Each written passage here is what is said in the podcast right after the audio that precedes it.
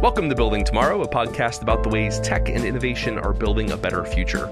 Now, to use a word that I learned from our special guest today, building tomorrow is basically a cosmogram. More on that in a few minutes. But first, let me introduce Finn Brunton, Associate Professor of Media, Culture, and Communication at NYU and author of Digital Cash The Unknown History of the Anarchists, Technologists, and Utopians Who Created Cryptocurrency. Welcome to the show, Finn. Thank you for having me. Now, when people read your title, I think they're going to immediately think it's about Bitcoin, cryptocurrency, and that's not inappropriate. There's lots of that in the book. But at the start, you say you're describing something even broader. You say that the story of digital digital cash is inextricably intertwined in the challenge of making digital data valuable. What does that mean? With digital cash, digital data valuable, what, what is that? Well, that was like sort of my my way of trying to solve a problem that I'd started to run into as I was working on the early days of the book because it, it took many years to write. And you know, initially I thought like you know in a way in a funny way the book kind of recreates my own experience of trying to work in it because i thought oh i'm working on a book about bitcoin mm-hmm, and then i mm-hmm. slowly realized like wait to explain what happened with bitcoin i need to explain who these earlier people and precedent things were and then it slowly dawned on me that a lot of the underlying technologies and tools and ideas didn't necessarily come from people who thought they were making money. Hmm. They came from people who were trying to figure out why something which could be, why data, which could be like uh, seamlessly and uh, effectively, I'm hesitating because I don't want to say this exactly, but effectively free, uh, that could be effectively freely copied, you know, that could be duplicated uh, an effectively infinite number of times at effectively no cost. How do you make that valuable or what does value mean in mm. that case? And so I started to find that a lot of the earliest people who built the things that ended up becoming the underlying infrastructure for digital cash, they were concerned about things like uh, sharing music. They were concerned about things like building information marketplaces. Yeah. Um, they were all kind of wrangling with this question of if sending an email is effectively free, how do you make email just expensive enough that people don't spam each other? Like there were all these different projects that all circled around this idea of how do you find ways to uh, as perverse as this sounds, to limit the ways that data can circulate. One of the other big themes to touch on before we get to the specifics, um, you, you make in the intro, is that digital cash is a way of, quote, telling stories about the future.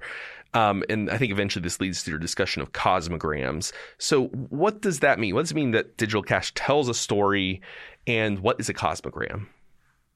Like, so what I what I realized kind of early on was that it's really interesting to work on a history of digital cash because for a lot of that history there's a lot of work on digital cash and not a lot of digital cash. Like there's a lot of like people you know writing code or writing manifestos or writing science fiction and they're they're serious about it. They're absolutely serious about getting this off the ground.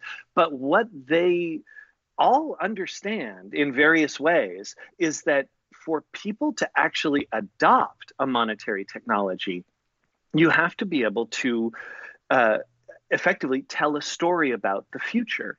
And I mean that in a really concrete way, right? Because uh, we accept cash, we accept money, any form of money, any kind of monetary token or vehicle. We accept it because we believe that in the future it will be accepted from us. You know, unless we are, you know, uh, numismatists, right? Like people who work with historical coinage and financial systems um, and we're collectors, what have you. Every other case is a case where we take something because we think its value will hold into the future, because we think it will be accepted from us in receipt for payment of taxes, for goods or services, what have you. Um, so that means that when you are trying to create something new and you don't have the inherent authority, you know, of of a national government or of the Visa Corporation or of you know Starbucks gift cards or whatever, if you don't have that kind of incumbent power, you need to have a potent fantasy. And I don't mean fantasy in a, in a negative way. The story of digital cash, in large part, until Bitcoin really starts to take off, is a story about people telling stories, is a story about people kind of creating creating fantasy visions. And that kind of ties into the cosmogram idea, which was um, a, an idea that I took from a, a wonderful historian of science um, named John Tresch, whose work I, I really recommend. But he was trying to understand how there were, if you go back and look at like the the science of um, like you know Belle Epoque in France that he was working on, science of the Enlightenment. In fact, science through many eras. You will often see that people create these really weird objects where they are uh, sort of cultural things that help explain our place in the universe. So they will often like kind of tell a story about the future. They will have some uh, some kind of rituals or activities connected with them that will help us kind of uh, understand how it relates to us and so on. And I started to realize cosmograms are a really useful way to look at the kinds of platforms people were building around digital cash, especially in the early days, because these were never just like, here's a new transaction system, because it's like, who cares? You know, Visa's way better at new transaction systems than, you know, 10 smart dudes on the west coast of California. Um, but instead, what they had to do was build like a system in which transacting this cash was part of your commitment to a different way of life was part of like your commitment to a vision of how we could be, how our society could be organized. They had to kind of stitch the the sort of uh, you know day to day workings of money technologies into a a whole kind of ideological and fantasy apparatus, and that turned out to be tremendously effective. The other aspect you talk about is uh, buttressed by cosmograms, visions of the future, or stories about the future. But money also is passing current. Uh, that's the phrase, passing current. What does that yeah. mean? I, I, take it that's true of all money, not just digital cash. Yeah, yeah. And passing current is a phrase that I actually adopted from. Uh, like the, the the sort of workaday world of uh, treasury departments and especially treasury enforcement, because one of the challenges, right, is to uh, manage what passes as money within you know the, the borders of a state for instance. And so how do you describe when something is edging out of being coupons you know or casino chips or scrip or points or all of the other things that kind of have money like properties? How do you kind of clamp down when something is starting to replace the currency and you know create the various kinds of potential instability that that creates. Well you identify when it has become passing current because passing current which is such a beautiful poetic phrase but is also like a really really literal applied concept. A passing current like token means that it's money that people accept in the assurance that they will be able to pass it on with the same uh, universal properties that state issued money has, right? So in the same way that like um, we, you know, like that's that's where we get the phrase like legal tender for all debts, public and private, right? Like if I owe you money, uh, I can pay you back in US dollars and you can't say like you can't pay me back in this. I demand payment in, you know, casino chips, laundry detergent yeah. or euros. Yeah, or casino chips or what have you. Um, and so so this interesting kind of borderline is passed where money starts to kind of ease into something that acts like money. And when it's really acting like money is when it becomes something that is passing current money. I take it, I know that other people will accept it, or I trust that they will accept it in the same way that they will accept, you know, central bank issued notes. Um, and and so in but you're absolutely right that like that's another area where we see these larger stories. Um, and I would love to just recommend uh, one of my absolute favorite books about money, which is uh, the historian Rebecca Spang's book, Stuff and Money in the Time of the French Revolution, where she uh, is looking at like how do you essentially invent a wholesale new currency in the middle of a giant revolutionary chaotic situation. And she like does a really good job of capturing that a lot of the experience of money is the experience of what she calls um, ha- uh, trust cemented by repetition into faith.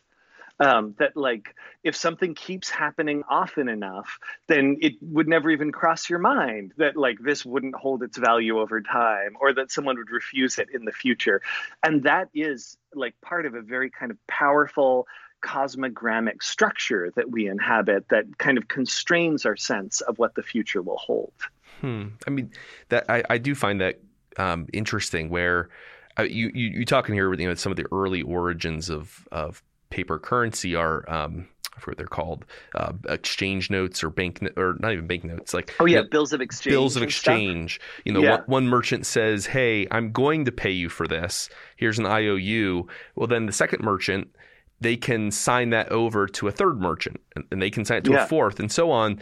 And the value of that is predicated on the re- the the trust.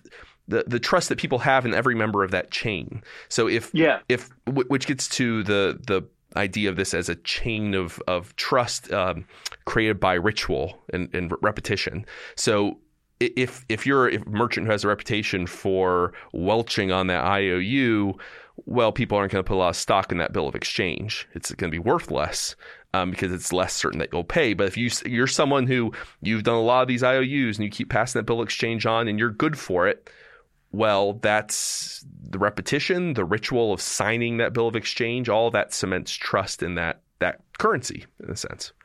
Yeah. Yeah, no, exactly. And like the kind of paradox of the old school bills of exchange, which were that the more people who had, you know, bought and sold one of them, you know, like the, basically you'd like you'd be getting it at kind of a more and more of a discounted rate the more people there were in in line. hmm Or, but also the more you could trust it because the more you could be like well that means that all of the rest of these merchants have evaluated this you know and maybe i know some of them myself. And like the more of us and also it means that like if someone defaults on this we have a pretty substantial kind of posse that we can put together to like try to sort the situation out and get made whole you know? Um, and and so so it creates a a you can kind of see the you can look at almost every form of of monetary asset every form of that kind of vehicle of exchange as sort of holding within it one or another model of trust whether it's kind of trust in the extended network of of other merchants or trust in the nation state or trust in a particular bank or what have you. And this is, in theory, the goal that with digital cash and particular contemporary cryptocurrencies are trying to. I mean, they're trying to make them trustless. Uh, which Yeah. is kind of very radical in that sense because most you know most alternatives you have to trust someone. In this, you're Yeah. I suppose there is still trust even in crypt in crypto and contemporary crypto where there's trust in the process. Um, but the, the goal in theory is to remove that necessity of trust. Yeah, no, absolutely. Although that also raises what, for me, really jumps out as one of the paradoxes of cryptocurrency, which is that there's actually like there's actually two different kinds of trust involved, and there's a kind of weird little, I feel like almost sleight of hand that sometimes happens in how we talk about uh, cryptocurrency, where there's right because when we usually talk about uh, like trusting money trusting like cash we usually talk about being able to trust that it's real you know that it like hasn't been forged it hasn't been duplicated. Um, but we're also talking about the other kind of trust which is trust that like someone else will take it from us that it will be exchangeable. And so one of the interesting things with bitcoin is that talking uh, about bitcoin and lots of all the others you know related currencies is that when we talk about it as trustless we are usually technically talking about the fact that you don't need like you can trust that the rights to trade a bitcoin token have not been duplicated and that more of it has not been produced. It's all still working on schedule. But people often use that to mean trustless in the sense that this thing has its value because math you know this thing has its value because of the Yeah. properties of prime numbers or what have you. Um, when in fact it has its value because of the fact that other people also remain equally sure that it will continue to be exchangeable over time. And I say that because um, I find myself talking to people, especially people who are like outside the crypto world, who I realize they think that like somehow the the uh, you know the the sort of hashing algorithm challenges that Bitcoin has guarantee that it will remain valuable, when in fact they only guarantee that it will remain scarce. Mhm. And so the, the trick that you kind of run into there is as you're building a cryptocurrency, you also want to make sure that you aren't accidentally building the next Dogecoin, right? You Yeah, know, where it's like the the algorithm still holds, but but now no one cares about it. You know, like Yeah. no one no one is going to be willing to receive it from you. So so it's interesting to think about like how do you guarantee that larger social trust once you've built the like technical trust?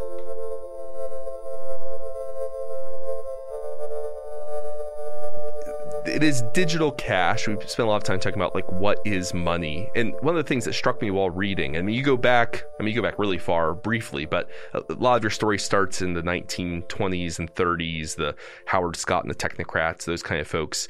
Uh, David Chaum in the in the 70s. Um, so these are ideas that have been around for decades, half a century or or more. Um, and so I'm struck, and it's always striking where look, these are ideas that were kind of spoken into existence. You have all these white papers and manifestos, and and, at, and who would have thought that would actually become something? It really is. Again, back it's a, the striking power of the cosmogram of this cosmological thinking and and evoking new futures and drawing them forth in the reality. Um, but I, I was curious. So why? What was it? Uh, was it the technological limitations of of the 1970s and 80s that prevented these ideas from becoming reality? Uh, as opposed to, I mean, you know, uh, Bitcoin in the 2000s, obviously, the last decade has been a fruitful time. These ideas have become real. Why now? Why not 40 years ago? That's a fantastic question. Um, and I think the the uh, it's it's really honestly it's also a very very painful thing to look back on. Like you go back through all of this work where people were building stuff that was like really functional you know stuff for being able to produce like unique authenticable like electronic notes that could pass as money but would not generate any records about you know who spent them. Um, like mechanisms that would have created amazing micro micropayments architectures so that we could have basically sidestepped like the whole nightmare that online advertising, behavioral tracking, and malware and so on all became like all these different tools and none of them ever quite gel you know? None of them ever quite make it. Um, and i think the you can um, kind of see the present in hmm. them like like looking darkly through a mirror you can see winkles of what yeah. would become true but just not yeah it's really frustrating yeah. Yeah. Yeah yeah exactly. And i, I uh, the answer that i arrived at is that um, you can definitely find some kind of case by case uh, reasons why particular projects, I mean, most notably uh, Chaum's DigiCash, for instance, which were like really, really close to uh, to sort of wide implementation, never took off. And you know, a lot of those have to do with you know the the sort of vagaries of management and particular companies and infighting and blah blah blah. But I think there was a larger reason why the great bulk of them um, never never quite made it. And it was that they were they were they were trying to create a framework which was going to be either widely adopted or not at all. And and therein lay the challenge right? And this is what kind of brings us back to one of the things that makes money kind of unique in some ways as a as a human process, which is that um, we have great email encryption, and a lot of the people who are working on email encryption were also working on digital cash. But email encryption only needs two people, right? Like someone with the crypto software on their account and someone with the crypto software on their account to decrypt the message that they receive. But to actually get up to the kind of critical mass that it takes for something to begin functioning in a monetary way, um, you either need large scale institutional buy in or you need large scale social buy in. And so what you end up seeing is this kind of tragedy of people like trying to get up to escape velocity over and over again, you know, um, and trying repeatedly to identify like who is who are the parties who are sufficiently interested that they could help us carry this to the stage where you start to know where you start to get out of the kind of trap that bitcoin was in in the early days right where it's like the only people who would accept Bitcoin were people who were really into Bitcoin. And so, therefore, there was not a hell of a lot that you could actually buy with it. Um, so, how do you get up to the stage where you can actually have these kinds of like wide ordinary passing current kinds of interactions? So you could see like kind of the two moves in this regard. One was we will appeal to like some kind of major corporation and they will step in. You know um, Chaum was really you know he was trying to do deals with big banks with visa with microsoft. Um, and then one by one all of those fell through for various reasons partially in some cases because the value proposition was actually against their own incentives these big companies. They were like mm-hmm. wait a second. We're going to sacrifice all of this you know all of this incredibly rich real-time data. You know we're going to get rid of the largest order book in existence um, so we can guarantee people's privacy. But the other challenge which is very pertinent in some ways to to bitcoin and what became a bitcoin was how do you kind of get like ordinary people into a place where they would actually be willing to to accept this? And that's where you start to see one of my favorite things that that this book uh, working on this book revealed to me which was that even in the 90s the early 90s the people who were building digital cash were like drugs illegal drugs, black markets. These are areas where you have like whole populations who are like, yeah, we will totally accept this as money because of the fact that this will actually, like, this is a place where there's something to buy that you can't get any other way, you know? Um, and and so so they started kind of casting around for these like proto silk road sorts of setups. But and this is like just how i'll end this thought but you can like see the danger that that creates right? Which is that it also means that you're producing a kind of self marginalizing currency. It's going to like create a situation where instead of having the robustness of ordinary transactions you're going to have something that is immediately identified as bitcoin was for a while. It's like the thing that you can only use to buy like drugs and guns Now, I, am also struck too um, by the dates involved. Um, so, David Chaum, DigiCash, I think it was 1975. So we're right at the tail end of the, you know, the greatest shakeup of trust and institution, institutional authority, trust in government had just gone through the ringer. Right, Pentagon Papers, government government lied to us about Vietnam, uh, the Watergate scandal. Nixon's been, I mean, 75 is a real um, uh, earthquake, the end of an earthquake moment in kind of American trust institutions. And so it makes a certain amount of sense that that's the moment when Chaum, like, people don't trust the money they currently use. So maybe more people are willing to imagine and trust in this thing, this that I'm offering them. Um, but Bitcoin itself is on the, it's right at the, in the midst of the financial crash in 2007, 2008. Um, where do you see that like what's the role that that that plays the the timing the historical moment of these things Oh, it's it's the it's one of the greatest acts of luck that could ever possibly have happened to getting getting a project like that off the ground. Um, no, because um, you know, so so uh, so Chaum kind of does a lot of his formal announcements in the in the early '80s, but by 1975 is when you're seeing uh, like which is you know very kind of early days for a lot of crypto people, but you're already starting to see them like realizing what's coming, you know, and start. But but they're realizing what's coming, but they're not able to explain how widespread computers are going to be right? Like they're not able like they the the you know the american populace is more than ready to understand that they you know face real threats from out of control state surveillance you know and from from you know many kinds of potential long-term dangers. But how does that apply to like you know buying and selling stuff over computers? Have you ever seen a computer outside of a magazine? Have you ever touched yeah. one but people like, you know, Paul Armer, John McCarthy, they're already talking about the home information terminal and they're already like six steps ahead into the threat that is going to be posed by doing more and more of our buying and selling online. Um, now, by 2008, by contrast, like now you have like everyone understands the platform that we're all now using, right? Like now we kind of have that context where it has become so normalized that you can suddenly really find it plausible that you would be able to engage in these kinds of transactions over a smartphone, over, you know, yeah, like all the different mechanisms that we have. And then you combine that with a massive mobile credit crisis. So that's why uh, I think that's one of the things that was, you know, more or less a historical accident in a lot of ways. Um, like all of these different different projects have been floating around. As, as many people know, but as in the book, I really kind of spell out in detail, you can see things that were more or less Bitcoin with a few small changes um, running back, you know, appearing in multiple different contexts year over year. Now, suddenly, this thing comes into play at the exact moment that you're like witnessing a wholesale meltdown of the sort of central bank managed economic apparatus. So, so that really is something where now instead of a crisis of privacy but no available technology as we had in the 1970s now we have ubiquitous technology and a major emergency that demands some kind of solution.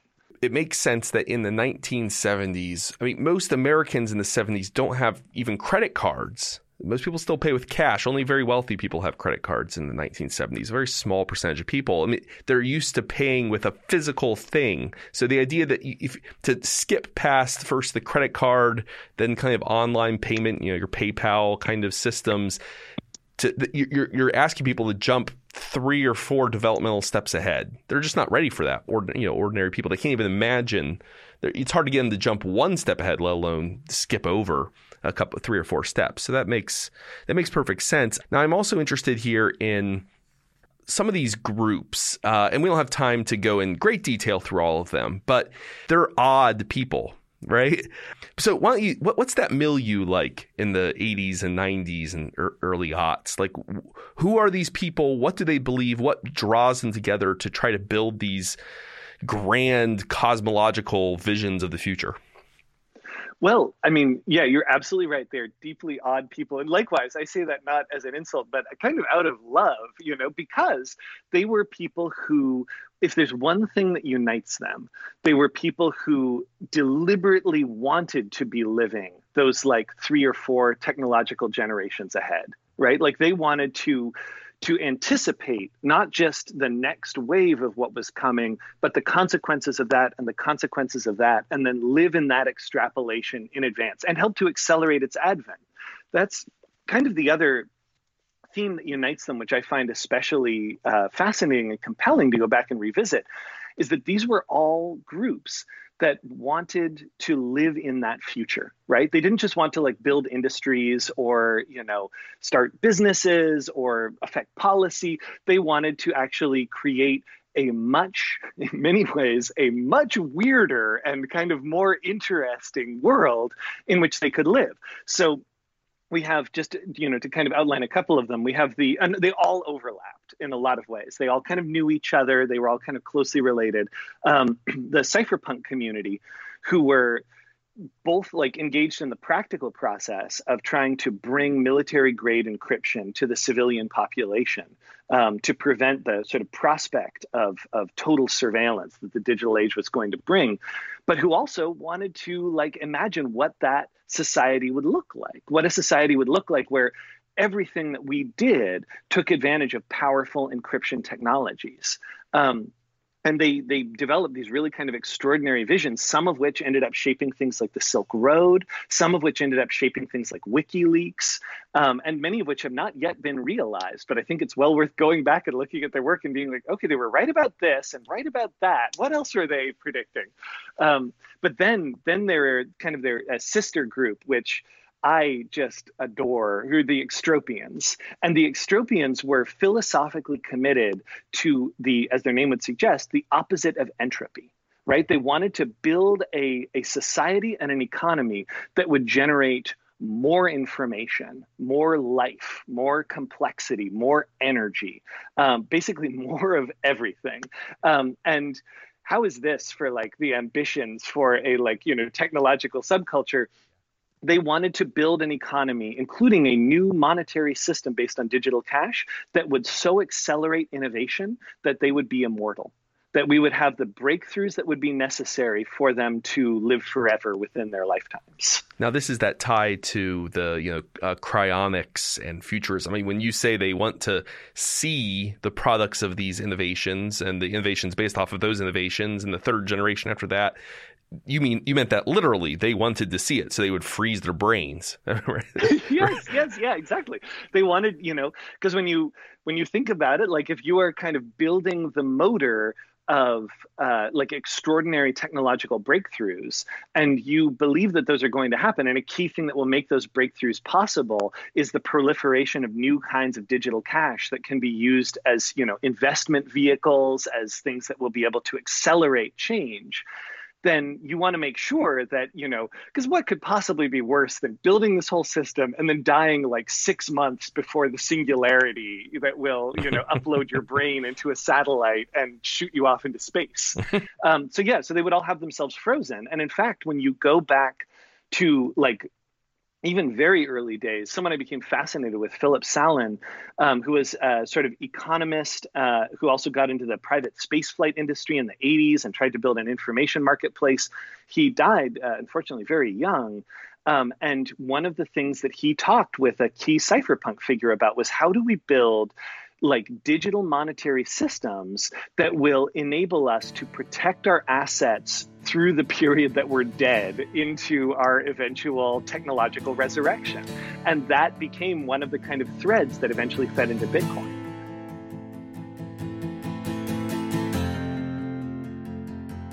this phase from like the mid 70s to the mid 90s in particular and, and, continuing on like this is a very anarchist libertarian-ish kind of moment. A lot of these guys are, are, are, yeah, they're they're giving this kind of radical free markets, free money, free banking. They're trying to flesh that world out, trying to draw that imagined world into being.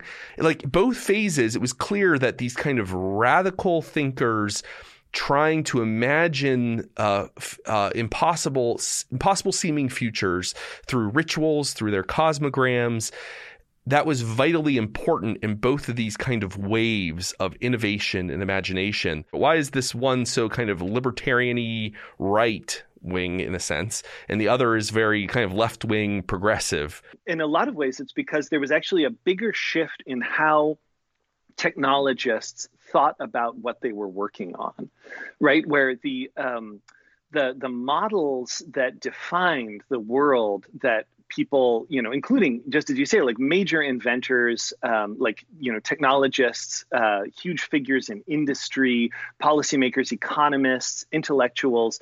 The world that defined them before World War II uh, was a model of technology that was based on um, a based on a, a, framework of like, for lack of a better way of putting it, big infrastructure. You know, like huge systems dams, airstrips, like a whole apparatus of technology that predicated like massive coordination.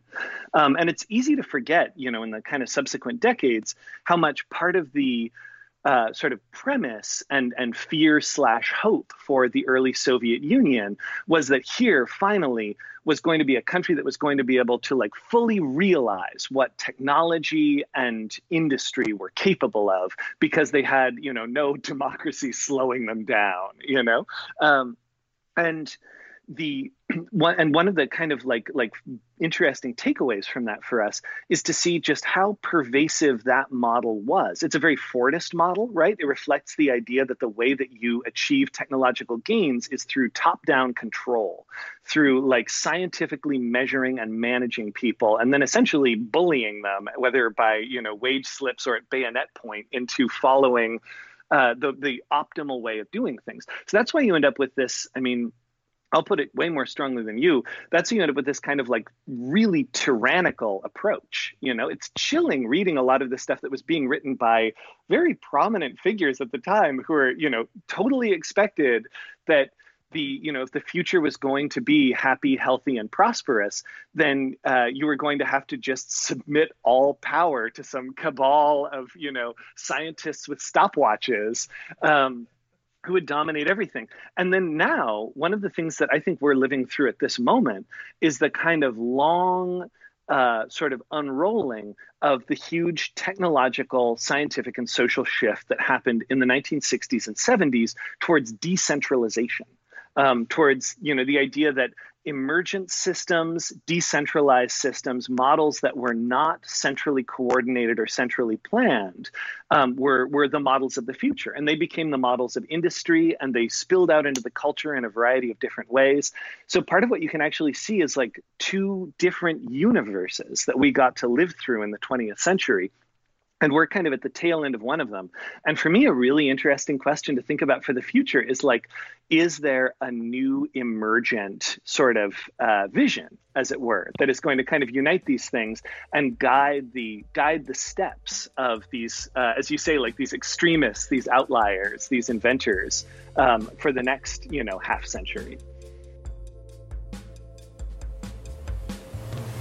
A quick note we are moving Building Tomorrow to a bi weekly schedule. This way, we can really double down on giving you in depth interviews and layered conversations about tech and innovation and what the future holds. So, continue to look for Building Tomorrow wherever you get your podcasts. And to all of our regular listeners, as always, be well.